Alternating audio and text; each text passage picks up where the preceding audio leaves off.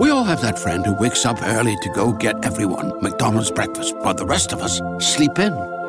This is your sign to thank them. And if you're that friend, this is us saying thank you. Now get a sausage McMuffin, sausage biscuit, sausage burrito, or hash browns. Choose two for $2.50. Enjoy a large iced coffee for just $2. Price and participation may vary, cannot be combined with any other offer or combo meal, single item at regular price. Ba-da-ba-ba-ba.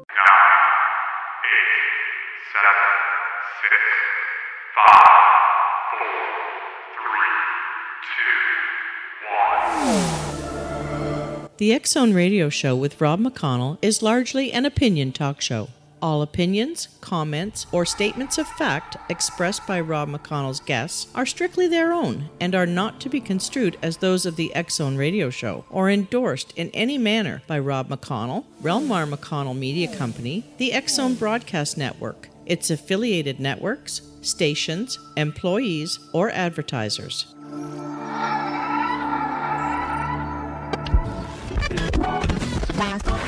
All Hit Radio.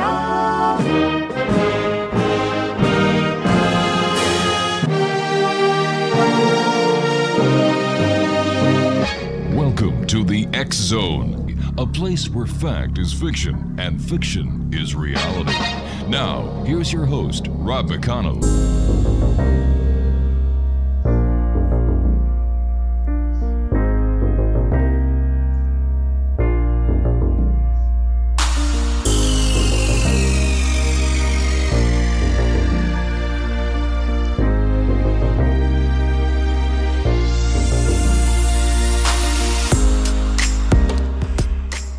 Welcome back, everyone. This is the X Zone. I am Rob McConnell, coming to you from our broadcast center and studios in Hamilton, Ontario, Canada. If you would like to send me an email, xzone at xzoneradiotv.com on all social media sites, Xzone Radio TV. And to find out about the programming we have available for you 24 7, 365 on the X Zone Broadcast Network, www.xzbn.net. My guest this hour, Exo Nation, is Raymond Szymanski, and he's an award winning author and researcher. Raymond uh, is currently the undisputed expert on Wright Patterson Air Force Base and its heralded connection to extraterrestrials. In his 2016 published book, Fifty Shades of Grey Evidence for Extraterrestrial Visitation to Wright Patterson Air Force Base, and beyond, Szymanski reveals a myriad of photographic evidence he has personally taken and factual information he has developed from that supports long-held rumors of Wright Patterson's alien in, um, involvement. As a 40 year employee of the legendary Air Force Base, Raymond has unique first person access to locations and individuals with information that eludes other accomplished researchers, regardless of their pedigree. Joining me now is Raymond Szymanski. And Raymond, welcome to the Zone. Hey, thanks, Rob. Just delighted to be here. Well, we're super glad that you're here, my friend. Uh, tell us a little bit about yourself and where your interest in extraterrestrials comes from. The first week that I was a co op student at Wright Patterson Air Force Base was January of 1973. Mm-hmm. And uh, I had a mentor who was assigned to me that I write about uh, in the book. And I call him Corvette Al because he would not permit me to use his last name for reasons I'll explain later. So he said, Hey, look at you're the new guy. I'm going to show you where the Greasy Spoon Cafe is. And it was out our building through this dark, unused hangar and into another section of this very large complex. Mm-hmm. And as we stepped into this very empty, dark hangar, he turns to me and said, Have you heard about our aliens? And I know I'm a kid from Detroit, you know, Yeah. I'm 19. I didn't know aliens. So I said, what, what do you mean? He goes, Yeah, there was a crash out west and they bought the aliens machine and the aliens here for evaluation. And I said, Oh, really? He said, um, Yeah. He said they keep them in the tunnels. And to which I replied, We have tunnels? You know, imagine this is my first week at a, a place that has over 600 buildings and 8,000 acres. Wow. So the conversation went on, and uh, I said, Well, can we go see these aliens in the tunnels? He said, No. Well, why not? Well, because it's a secret. And I had to laugh. I said, Well, if it's a secret, how do you know about it? Exactly. And he said, Well, everybody knows about it. It's kind of a general population secret. So, you know, I learned more and I asked folks about it. But in 1973, you know, Blue Book had already been there for over 20 years. So everyone was knowledgeable about the connection between Wright Patterson and the Roswell crash wreckage, which actually was taken there and was evaluated there. So I think it was just one of those, yeah, we know Wright Pat's connected to aliens, and our belief is that they're hidden somewhere on base, maybe not necessarily in the tunnels. And that's where it all started. Fascinating. Uh, if if somebody would have asked me if I seen the aliens being from Detroit, I would have said, "Sure, the Canadians come across the uh, bridge all the time." That's right. Yeah. For for cheap shoes, they're shopping at Sears. That's right. That's right. Not to mention the cheap booze as well. What do you think's going to happen be, with the trade war between Canada and the United States now? Isn't that isn't that stupid? Uh, you know, I'm actually living in a in a dark hole in my basement, so I, I don't really watch the news. I don't watch national news. I don't You're watch local news. And you know, you could tell me that we were at a real war with each other. I honestly wouldn't be aware of it. You're a very smart man. Um, you're a photojournalist. yes. How does this tie into your book?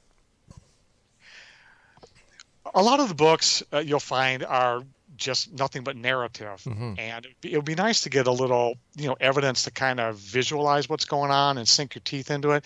So when i say i was with travis walton at the site of his abduction on this day in 2015 i have a photograph of myself and travis walton at his abduction site on that date published in the book.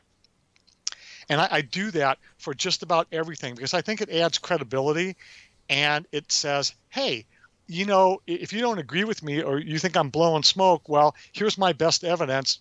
Go ahead and try to refute it. And I find that a lot of folks are telling stories in their books, and I've actually called out a couple of authors and, and pointed out stories that I knew were false, and they just kind of blew me off. But you know, in one case, it was a story about uh, a person who was actually my boss at Wright Patterson, and I called the uh, co-authors on it, and they just went, "Oh well, you know, we had a source, and he was unreliable." And did they do anything about it? No. So I like to put some extra evidence in there to build the credibility of the stories that I tell in the book. Um, why did you write a book about UFOs? You know, you you you could have written a book about so many other things. Was it the direct connection with Wright uh, Wright Patterson? I had been reading and researching this topic for decades.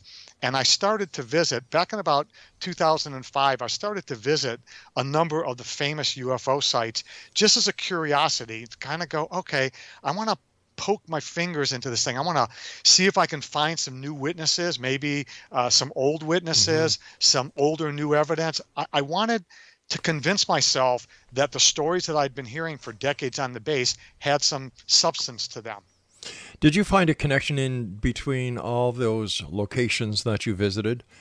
Was there, you know, being there, taking the photographs that you have, is there a connection? Or are these just sporadic locations where these extraterrestrial events took place? Well, let's look at three of the four stories that I investigate. I investigate the 1965 Exeter, New Hampshire, uh, 1975 Travis Walton, and 1980 Rendlesham Forest.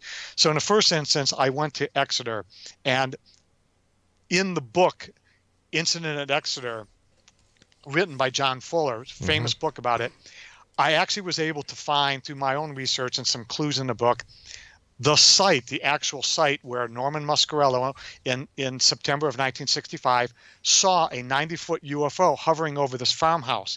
So I go to this farmhouse, and who answers the door but the son of the man who owned the farm during the time that John Fuller wrote his famous book?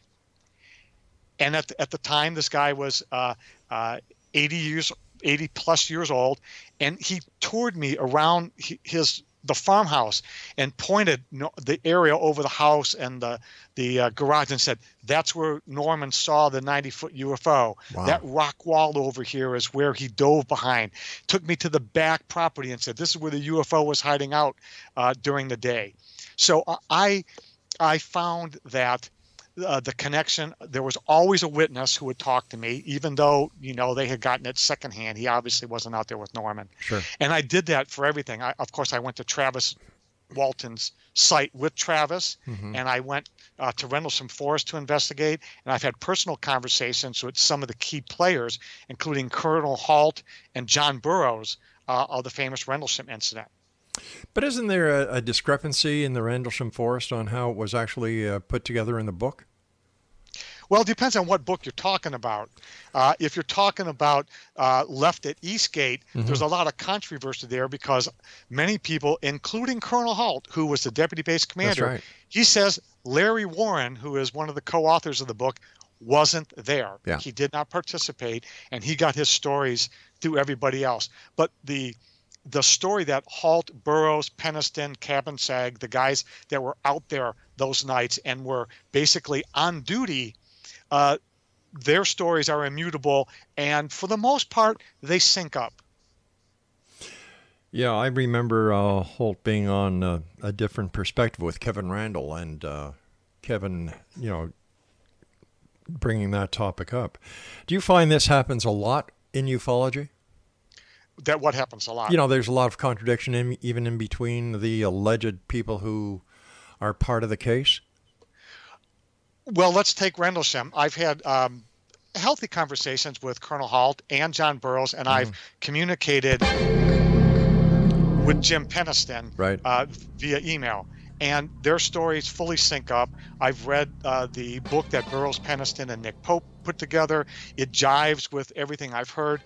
It- It's a very, very consistent story, and there's too many witnesses. There are All right, you dozens and I, and you, dozens. you and I have to take our witnesses. commercial break. Please stand by. Exo Nation, our guest Sure. this hour is Raymond Szymanski, and his website is www.itsaufo.wixsite.com. We'll both be back on the other side of this break as we continue here in the X Zone from our broadcast center and studios in Hamilton, Ontario, Canada. Don't go away.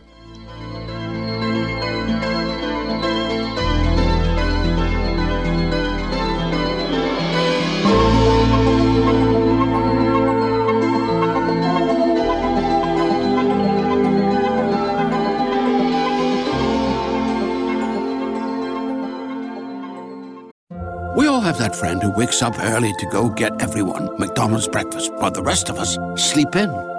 This is your sign to thank them. And if you're that friend, this is us saying thank you. Now get a sausage McMuffin, sausage biscuit, sausage burrito, or hash browns. Choose two for $2.50. Enjoy a large iced coffee for just $2. Price and participation may vary, cannot be combined with any other offer or combo meal, single item at regular price. Ba-da-ba-ba-ba. Could family genetics be a reason that no matter what we try, we still can't lose the fat and inches from our problem areas? To learn more, we spoke to Dr. Brian Strand from Sonobello. While some people can eat everything and stay thin, others diet and exercise daily and still pack on fat and inches to their problem areas. It's not your fault. It can be genetics. If you struggle to lose the fat from your tummy, love handles, thighs, and back, you're likely battling your family genetics. The good news is we have an answer. Sonobello uses a remarkable technique called microlaser fat removal. In one comfortable visit, the fat in your hardest places to lose is gone permanently. Stop wrestling with your family genes and lose the fat permanently. And right now, you can save $250. The results are life changing. Do this for you.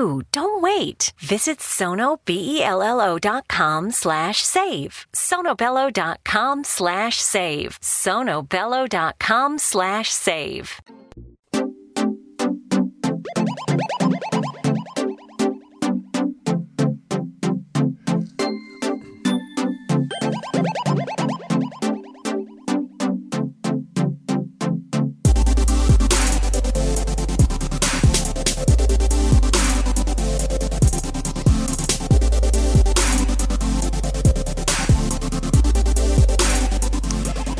Welcome back, everyone. Raymond Szymanski is our special guest this hour. His website is it's a UFO.wixsite.com, and he's the author of Fifty Shades of Grey Evidence of Extraterrestrial Visitation to Wright Patterson Air Force Base and Beyond.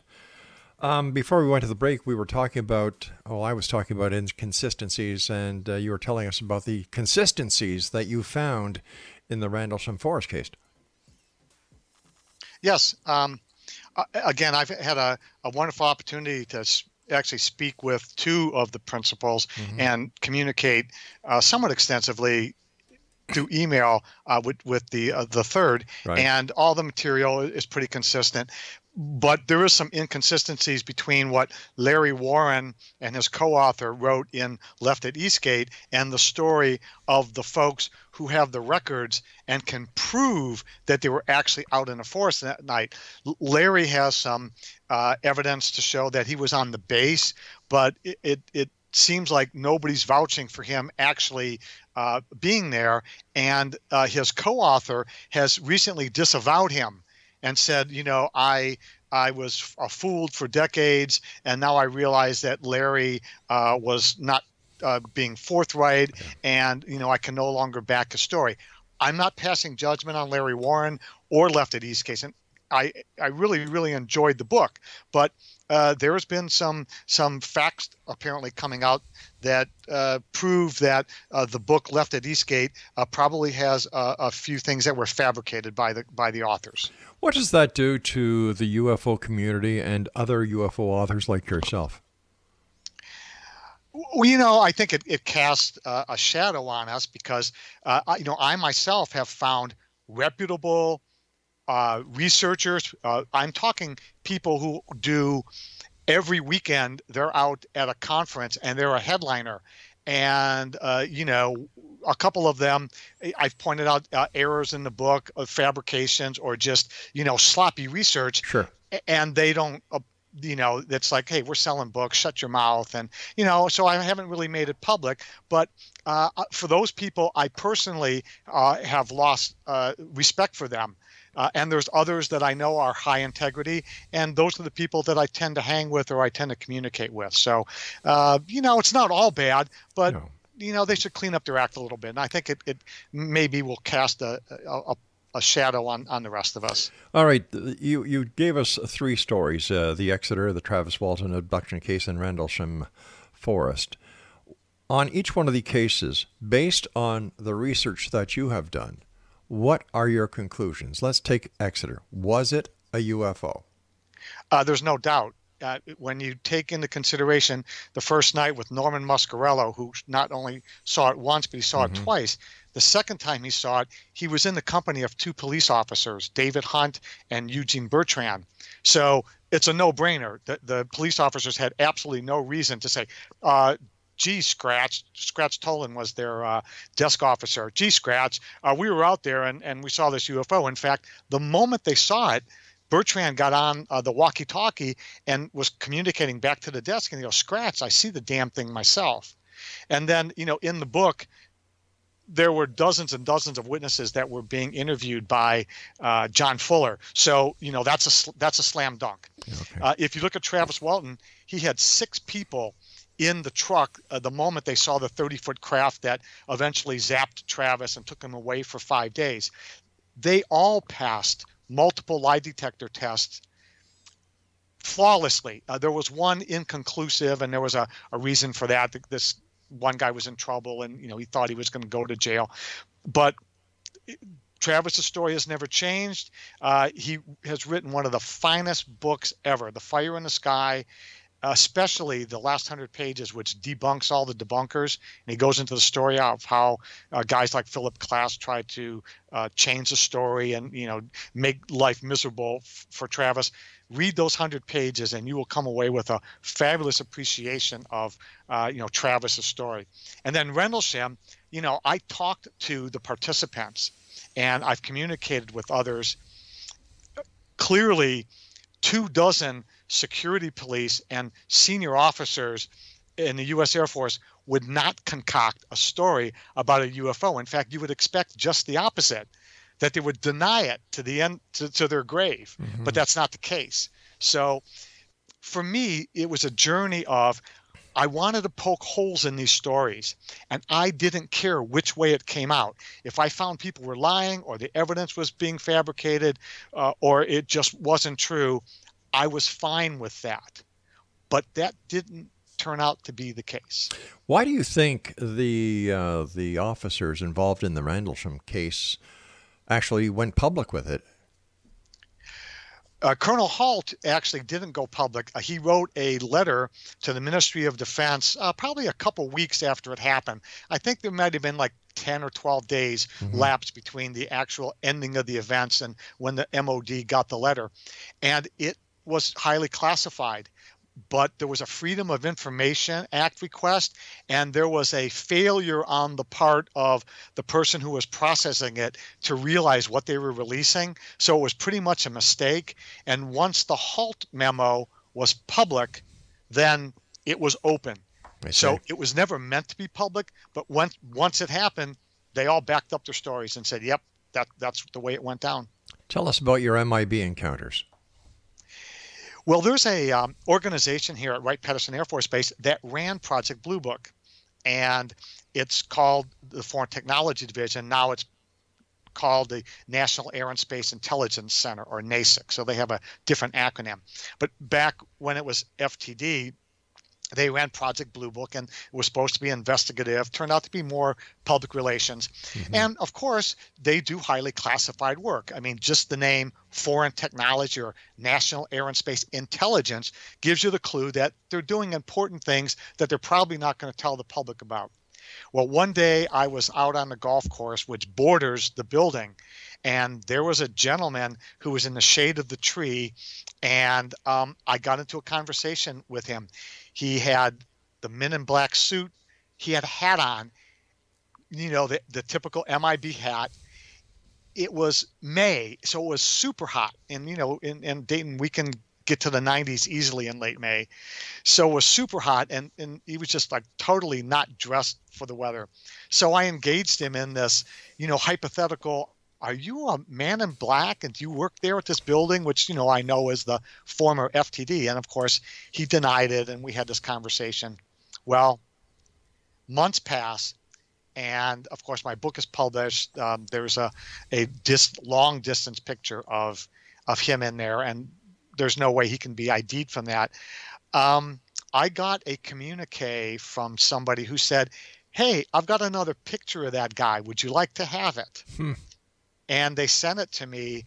And indeed, it's a picture of this guy actually walking into that building.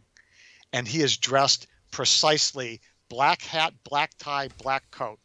Now, is he a man in black? Well, based on what he's wearing, sure he is. based on what he's wearing, walks like a duck, you know, Yeah. talks like a duck. He's most likely a duck. I honestly don't know. I've had people who work in that building or who who know the individual have contacted me and said, "Read your book. I just want to tell you, you know, I know he dresses weird, but I don't have any evidence of him being one of these intimidators that go out and try to hide evidence of of UFOs that they're reputed to be doing." But then again, I just say, well, explain to me why the guy dresses like that. So the jury is still out, but you know, I've had this conversation. He's denied it. But when I look at him and I talk to him, my suspicions are raised significantly. You know, uh, earlier in this uh, hour, you mentioned the tunnels beneath Wright Patterson Air Force Base. Have you ever gone into those tunnels, and have you, in fact, seen these crashed uh, debris?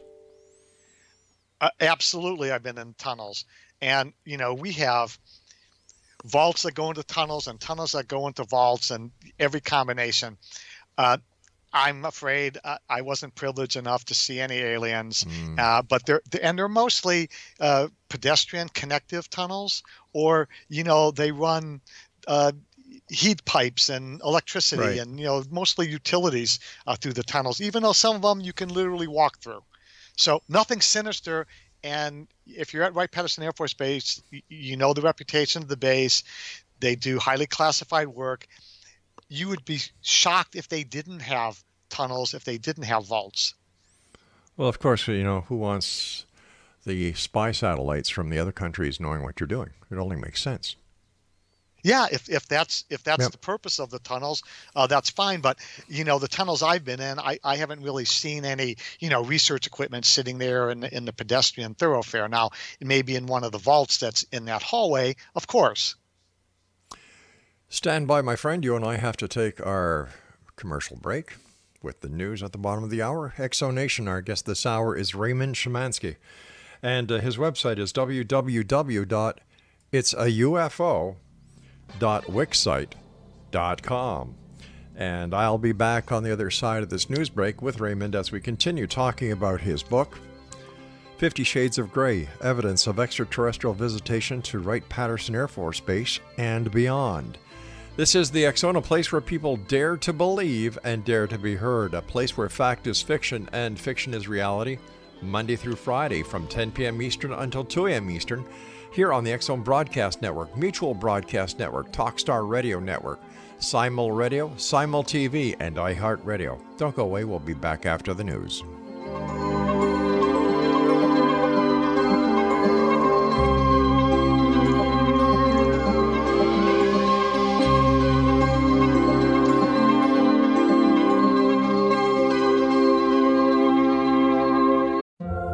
Have that friend who wakes up early to go get everyone McDonald's breakfast, while the rest of us sleep in.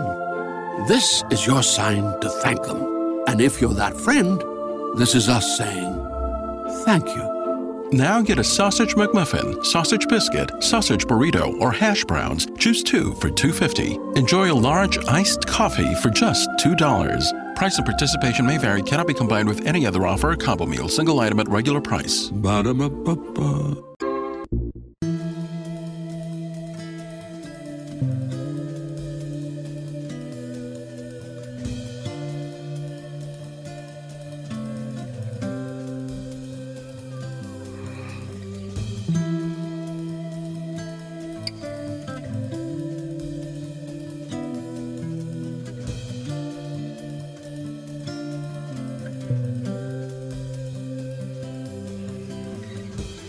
Welcome back, everyone. Our guest this hour is Raymond Szymanski. His website is itsaufo.wixsite.com. Your book's been endorsed by four world class UFO researchers. Can you tell us a little bit about them and how they came to endorse your book? When I first started attending the International UFO Congress, I tried to seek out the best people uh, for their category. So you know, Nick Pope had Mm-hmm. his his uh, pulse on all things British. Um, Yvonne Smith was the world's one of the world's premier hypnotic regressionist. Uh, Paul Davids was very well known. He was a UFO Hall of Famer, well known for uh, his work uh, on the movie Roswell, and uh, Preston Dennett uh, for his work in uh, undersea UFOs, Yeah. but more specifically, his uh, book UFOs over Topanga Canyon. So as I had the opportunity uh, to meet them, I socialized with them, uh, asked them a lot of intelligent questions, and uh, communicated with them in between these uh, conferences uh, via email, sometimes via telephone. And um, you know the way that i got to to actually you know the, the moment that i decided to write the book on ufos is i was at that travis walton site with travis in february of 2015 and something just clicked where i said you know i have all this good stuff all this great information i think that needs to get out there. And the fact that Travis let me drive him in a 4x4, slip sliding through the Apache Sitgreaves National Forest on three inches of mud hmm. to go do a photo shoot and, and you know, visit his site. It, it just, I just felt at that moment that, you know, I was part of this community. And uh, one thing led to another. I uh, gave uh, the manuscript to these individuals. Uh, they read it. They gave me great comments, uh, some criticisms, and eventually uh, they just agreed to support the book. They thought it was great. It was, you know, revealing. It's a UFO expose. It's a quest for the truth. It's a coming of age story. It's funny. Uh, and they just took to it. So uh, they welcomed me with open arms, and I'm e- extremely grateful uh, for their support. I understand that you had your uh, very own UFO encounter experience or sighting. I did. And when I look at the path that the UFO was on, now I live only a few miles from the Air Force Base, uh, Wright Patterson. And I was coming back from a therapy appointment. I had a car accident in, in uh, 2010, and I was coming back from a medical appointment. and I looked through. Um, something caught my eye uh, through the moonroof of my car, and I put my head down through the windshield, looking forward, and I saw a craft. Uh, it's hard to describe now, but somewhat scalloped with large uh, lights like you would see on a, a 1960s era Chevrolet called cat eye lights. And I, I got about a seven second view of this maybe a 100 foot craft slipping into these clouds that were only about 75 feet off the deck that day. Is it possible that this craft was an experimental craft? Well, they don't fly experimental craft here at Wright Patterson for the simple reason that the entire base is surrounded by communities. Literally, like the graveyard of Fairborn, Ohio, mm-hmm. sits one inch on the other side of of one of the fences of at, at Wright Patterson, and then Beavercreek is is next to the other one, and then Huber Heights, and it's totally surrounded, and there's no space to do that. And you know, it's it's not one of those places. So, um, but if it is if it is ours, if that craft is ours, then we ought to make it public, and we ought to point to it and tell the world we own this, and if you mess with us, this is what you're going to get. Why do you think there's a there's a truth embargo in place when it comes to UFOs and ETs? Wow. You know, I really wish I had the answer to that. I'll speculate if you okay, like. Okay, please. Yeah. The first thought that comes to my mind is is we've got this carcass with technology that's so far advanced and that we've been reverse engineering this carcass for decades. But how do we know we actually have the carcass? Well, we've we've recovered crafts, or there are, I guess, well-traveled stories about the material at Roswell that was recovered, and Aztec, and and and other locations that okay. we've basically recovered these. So, um, using that as a as a stepping off point, mm-hmm we'd analyze it and and we would actually try to exploit it and there's a lot of narrative out there about well bell labs uh, and did they indeed get the material from roswell ceded to them from colonel corso uh, he wrote the book day after roswell and if you're familiar with that corso goes on to say hey a lot of the stuff that we're now using now although it might be 10 20 30 years later we gave these raw materials to these very smart companies and they eventually figured out how to exploit it. And voila now we had the transistor and the integrated circuit and and lasers and fiber optics and all those type of things that maybe we wouldn't have gotten to for another 100 years. But isn't it also possible that these are actually uh, discoveries made by humans and have nothing to do with ETs. You know, it's entirely possible. Mm-hmm. I have actually gone back to the folks in the U.S. Air Force that I knew personally that worked in my building that that brought companies like Texas Instruments out of the Stone Age with transistors and funded them to develop the first integrated circuits. Mm-hmm. And those people tell me, you know what? We did it ourselves. We didn't have any um, any help. Yeah. Well, that may be true when they came on the scene, but if you look at the Bell Labs thing, Bell Labs was struggling uh, for how to dope the transistor, what kind of chemicals to use so that they, they could control the electron flow uh, in, in the transistor. And it wasn't until after the summer of 1947, when, of course, Roswell happened, that somebody got smart and says, oh, we need to use arsenic as a doping material or whatever it was. Sure. And voila, they overcame this technical hurdle. Next thing you know, we've got a functioning transistor. But coincidence? Yeah. Not sure. Not sure. You know, there's but, a lot of circumstantial evidence with all of the UFO scenario, but when it comes to hard fact, hardcore evidence, there's very little. I have to agree. There is there is a, a ton of narrative. Yes. There's a ton of depositions. Um, and that's why there's researchers like myself you know in the field with metal detectors going to reputed crash sites uh, looking for something that might be testable. So all these years that you've been going to crash sites have you found any evidence Um, actually, I've only been going to crash sites for two years. Okay, and two um, years. I currently don't have any test results that indicate that uh, any materials that I either found myself or Mm-hmm. others have bequeathed to me um, show anything that I can pound my hand on the table and go, yeah, this is this is irrefutable. But there's always hope. That's true. There's always hope.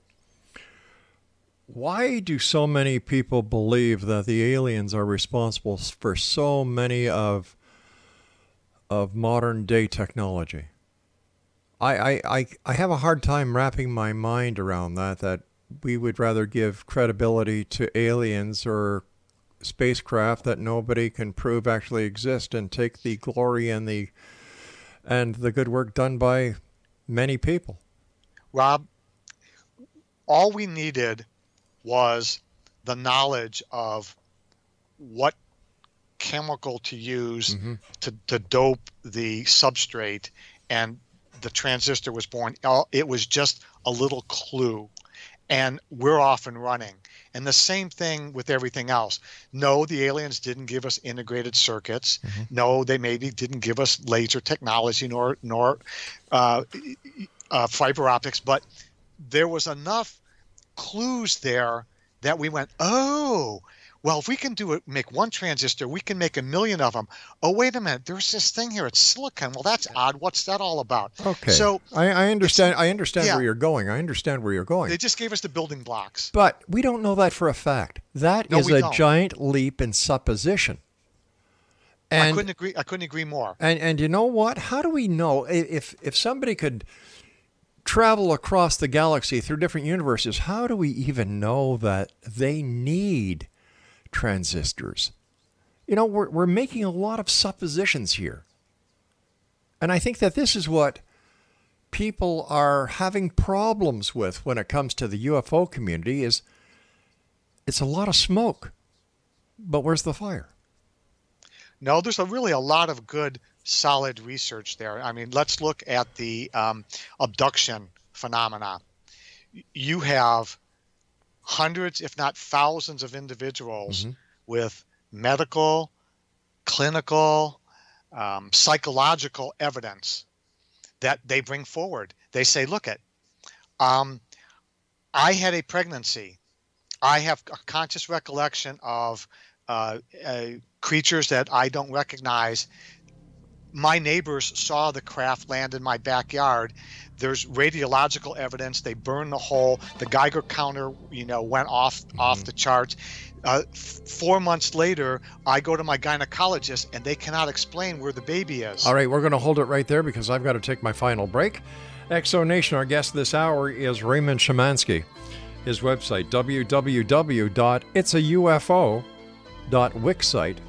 And we'll wrap up this hour here in the X Zone from our broadcast center and studios in Hamilton, Ontario, Canada. When we come back from this commercial break, I'm Rob McConnell. This is the X Zone. Don't go away.